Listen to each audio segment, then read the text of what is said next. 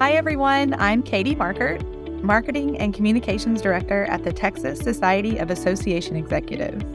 And I'm Steven Stout, TSAE's Executive Director, and we're excited to co host TSAE's Better by Association, an original podcast series where we chat with professionals in the TSAE community. During each 30 minute podcast episode, we'll talk about career journeys, leadership, networking, importance of belonging to an organization, and murder. Um, Steven?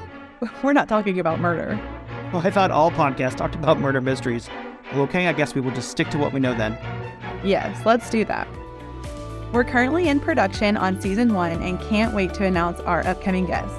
The season kicks off this Valentine's Day, February 14th, a date that is very appropriate because we send it out with all our love. Aw, I love that. The inaugural episode features TSAE Board of Directors Chair Jody Ann Ray. Tune in to hear her story along with many others in our TSAE family throughout the season. Subscribe today on Apple, Google, Spotify, Amazon, or wherever you listen to your favorite podcasts.